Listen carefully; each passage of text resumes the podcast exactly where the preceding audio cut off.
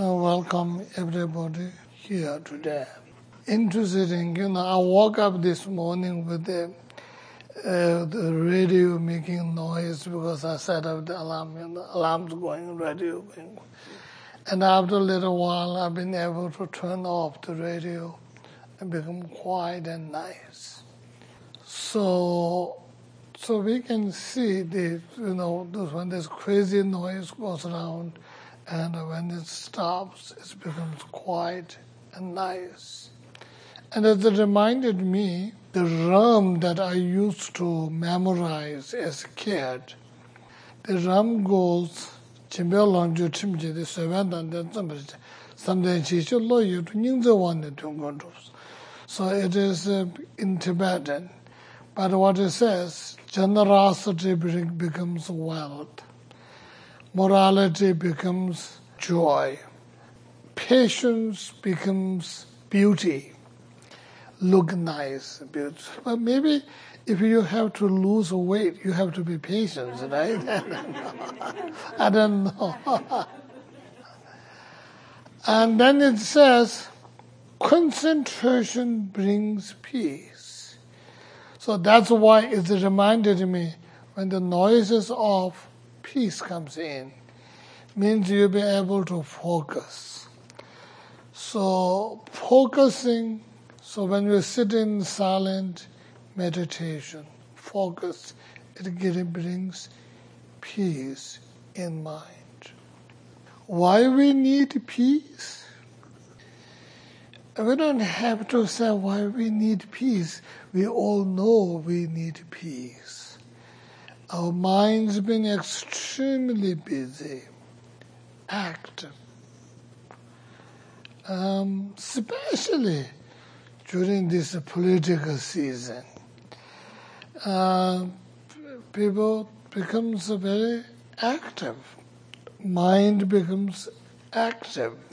I mean, it is great opportunity and a great demonstration that we can exercise our right and the choice, uh, which is great.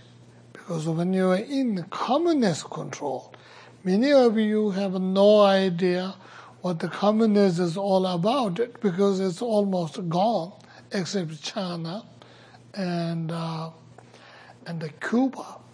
So, or North Korea, I forgot about that. anyway, few of them.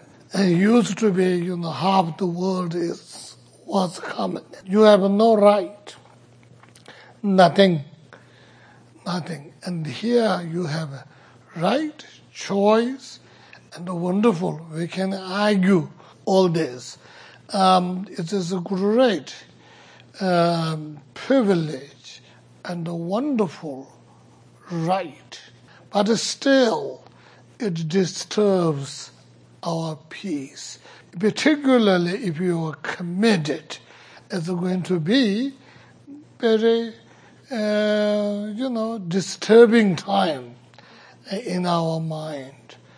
And then in addition to that, we have our own family, health, economic, personal problems um, house for in for enclosure, bank enclosure,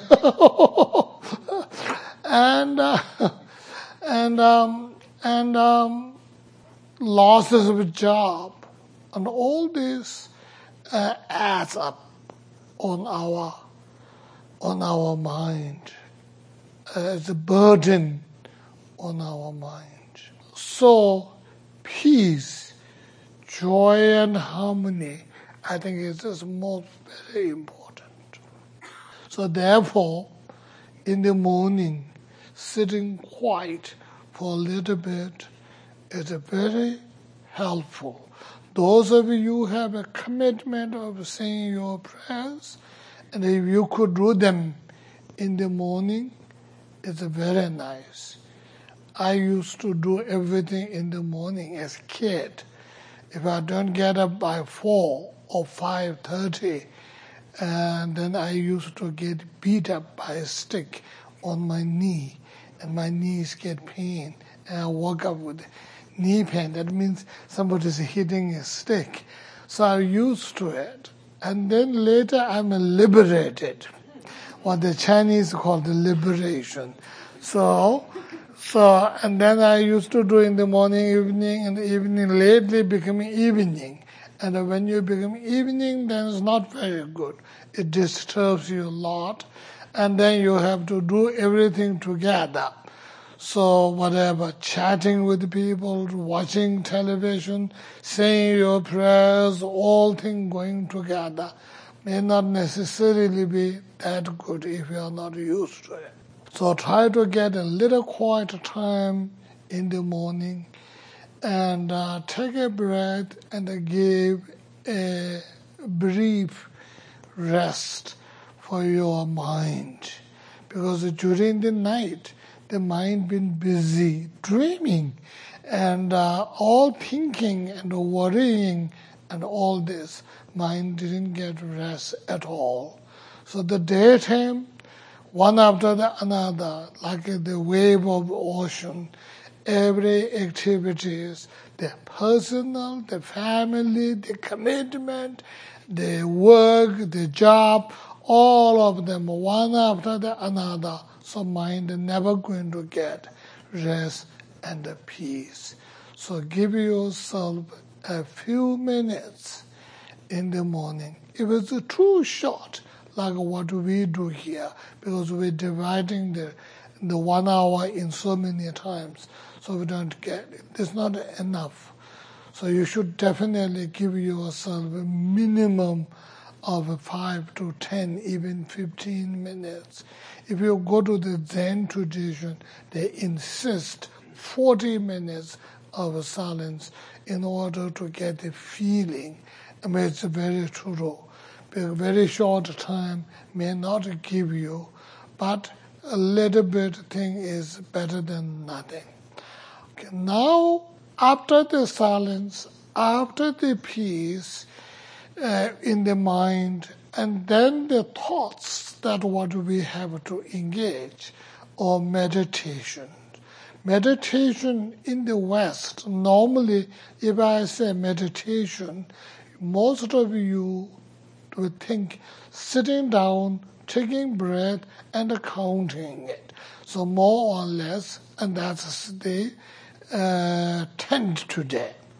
But that is not really a meditation. Your mind is giving peace but not engaging in anything. So it is important to engage your mind. So what do you engage on your mind? You can engage anything.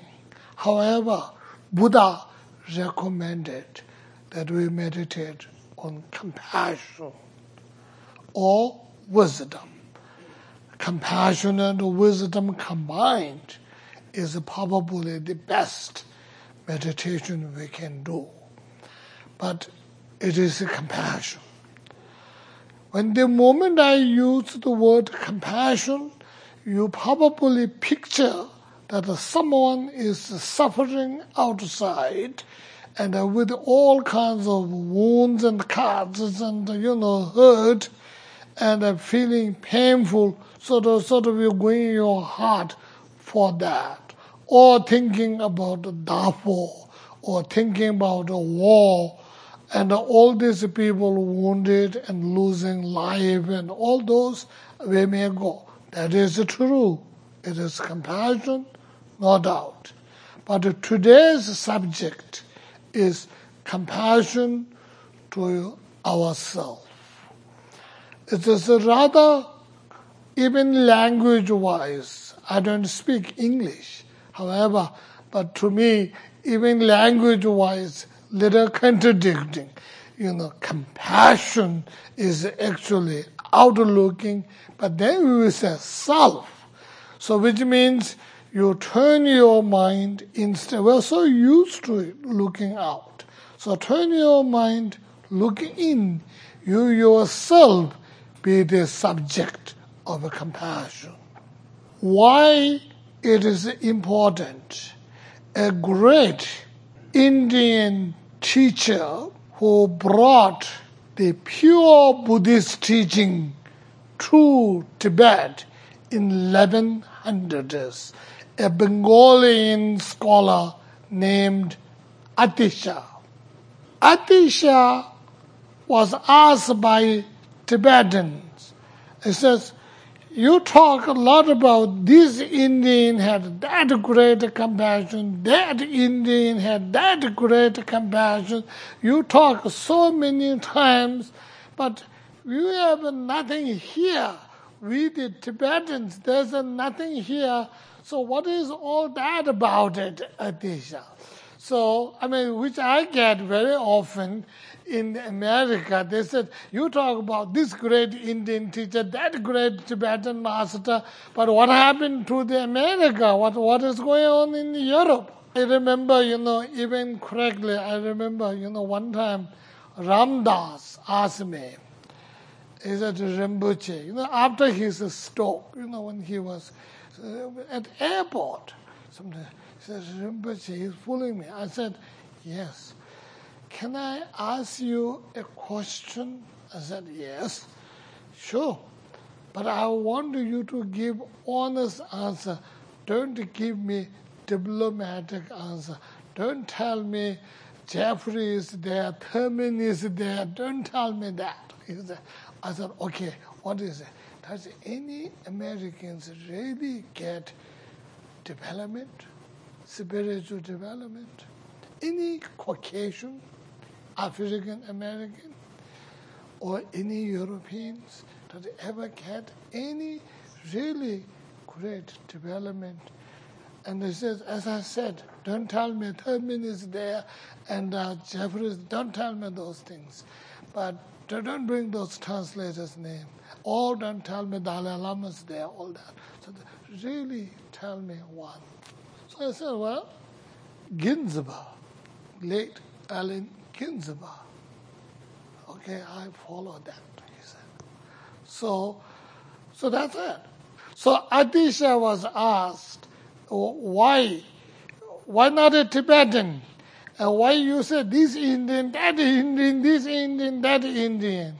And so Atisha replied, you Tibetans, when you see yourself liking the joy, when you see yourself suffering, you have no feelings. You don't move your hair pause. Doesn't do anything. When you don't have feelings for yourself, how can you have feelings for others? Others, forget it. And that's why you don't have examples. That is Atisha's teaching. Though is this conversation, but one of the greatest teaching that Atisha gave is this. If you want to develop compassion, first have a compassion on yourself. Your own feelings for yourself. Right now, we have some kind of self-cherishing feeling. Right now, we have uh, some kind of self-attachment feeling. Right now, we have uh, some kind of self-obsession feeling. Change that into compassion and understand how you feel yourself. And then try to copy that to your spouses. Try to feel that to your families. Try to feel that to your mother-in-law. And then extend it, extend it, expand it, expand it, and then develop true compassion the feeling of the true compassion, first we have to experience within ourselves how I feel about myself. Right now, it is a form of obsession, attachment within ourselves. But make that compassion. Obsession, attachment is a negative. If you make that a compassion, it becomes positive. We know ourselves very well that when I'm not happy, when I'm suffering with the things doesn't work where I wanted to work. And how do I feel when I have pains and aches in my physical body? How do I feel when I have uh, pains and aches in my mind? How do we feel when I feel so low and down? How do I feel when I'm suffering with the depression? Get those feelings, see them, recognize them, understand them, and then have a compassion for yourself. What does a compassion will do? Compassion will look for solution. Without the compassion, you give up. I'm born with that sort of thing. I need to know how to live with that. So with the compassion, you look for solution. How do I, how can I help myself? So you see, variety of a way of helping, tremendous scientific way of helping, tremendous those you know ways the psychologists, the therapists, and everybody will give you tremendous. But the most important thing is you must help yourself. If you don't help yourself, no psychologist, no therapist, no physicists, doctors, no one can do anything. It is the you are the one. You are the one. Literally, you may blame the doctors. He or she is not that great. I've been seeing here for 15 years. Okay, 15 years, you have no feeling of getting yourself better. So what will they do? They are not God. Get inside you and twist your, twist your thoughts around.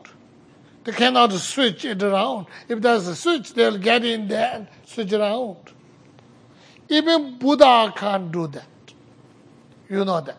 Buddha can't do that.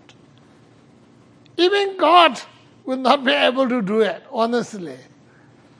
Not me. If do, if they can, they would have done that. They have compassion, they care, they love, and why not? Just simply cannot. Why?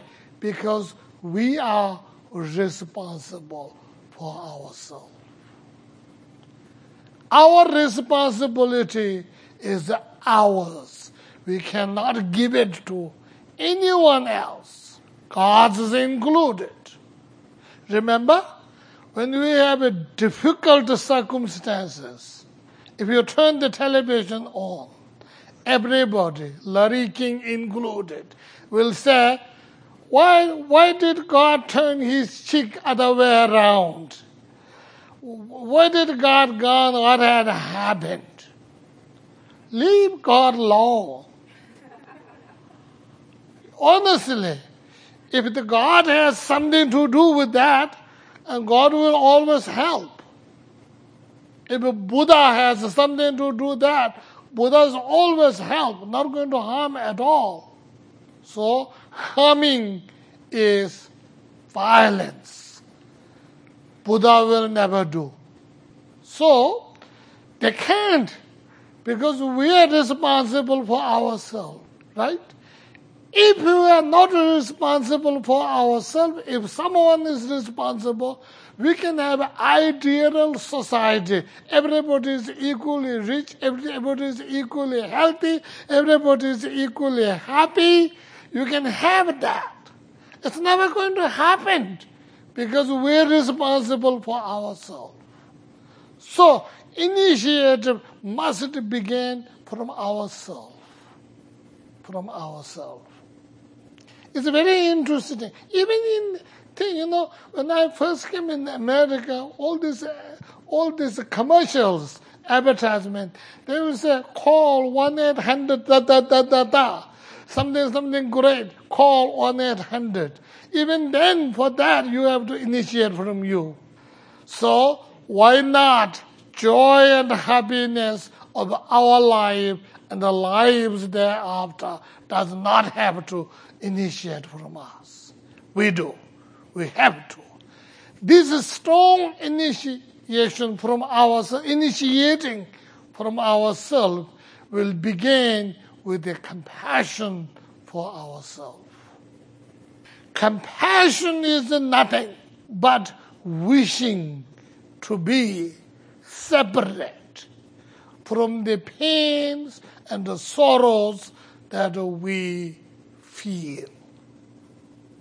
That is compassion. A love is nothing but wishing the person be happy and joy.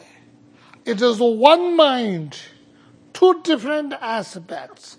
One aspect wishing them free from their suffering and the pain. The other aspect is wishing them remain in joy. And when we are going all out, we will say, joy that never known sufferings. May all beings be with joy that are never known sufferings. Because suffering is completely gone. That means compassion has completed its work, its wishes. So simply wishing to have free of pain, free of suffering, compassion within ourselves. That is key to have a compassion for ourselves. Wishing ourselves to remain in that joy that are never known sufferings is love for ourselves. So the goal of the spiritual practitioners are to bring compassion and joy first to ourselves. This is a funny. It may sound funny to you, but even we talk about great body, mind, and all of those, and their wish, the wish, mind of wishing, wishing to obtain enlightenment for me, for benefiting others, sort of volunteering ourselves to the work that needs to be done for all living beings. That is the commitment of Buddhas and those who are earmarked to become a Buddha in future. We call it Bodhisattvas technically. Buddhas and Bodhisattvas.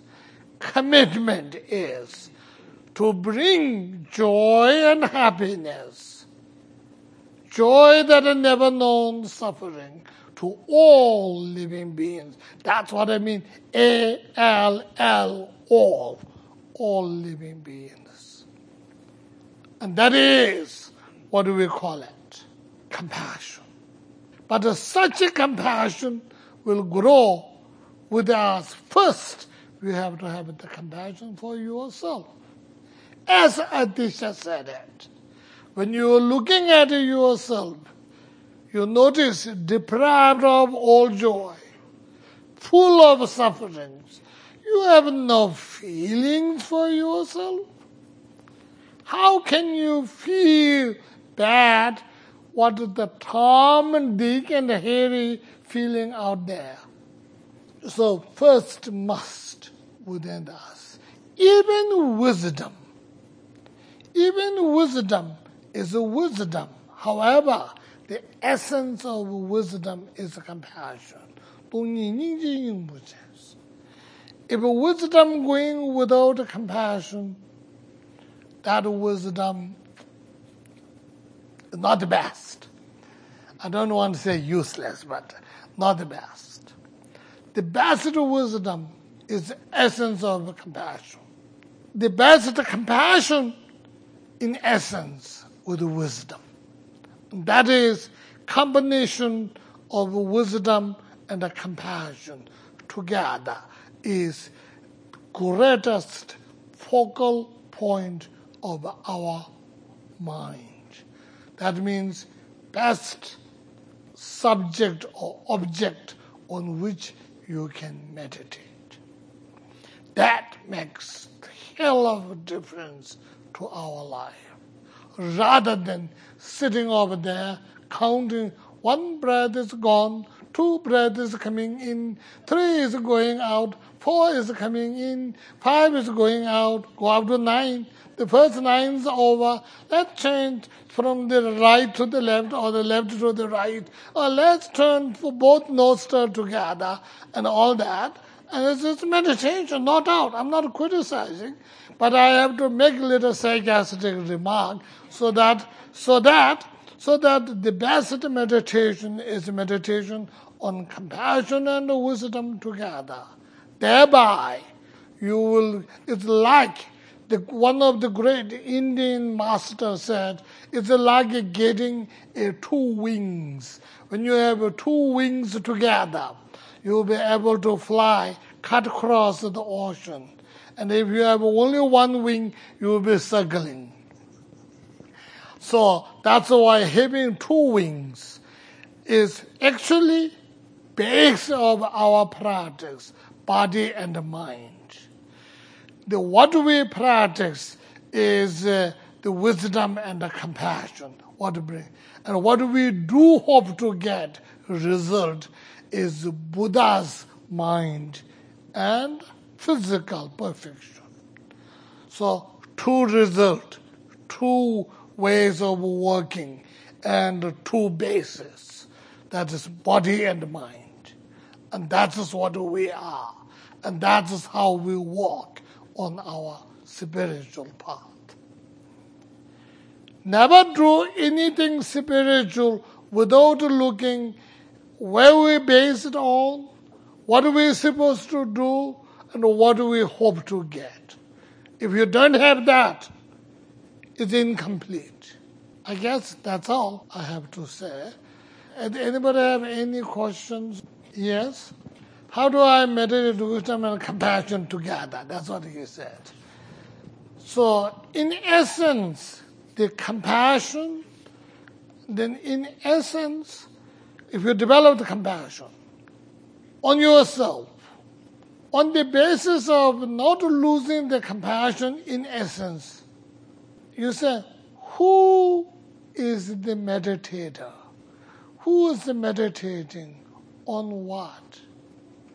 Especially if you have, uh, have difficulties, depression, and especially you keep on thinking, oh, I did that wrong, I did that wrong, I gooped that, I blow that up, I did all that, and you're terrible, horrible, you know, I have no hope, blah, blah, blah. And suddenly you say, who is talking to whom? Who is the person who's suffering? Who says, I'm suffering? Are there two persons? Or one? Or what is it?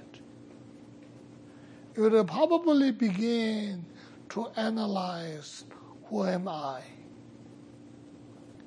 And when you begin, when you finally see, I am not as solid as I always thought that what I am, you begin to get a dent on the wisdom.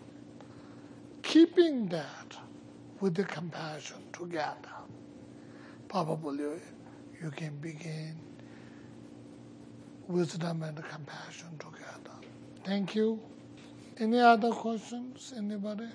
Sometimes I think my feelings, not sometimes, quite often, my feelings override the correct perception or conception. Did you say Tibetans have no feelings? No, I was commenting. Feeling is, um, I think we all have feelings, tremendous feelings. And uh, what we are also very strongly attached, almost obsessed to our feelings. And we seem to be judging most of our things on the basis of our feelings. Uh, you know, when you when I'm talking to my friends like you, and in the middle of the conversation, you will say, "I felt so good," or "That meditation is great. I felt so good," or, or "That teaching was great. I felt wonderful."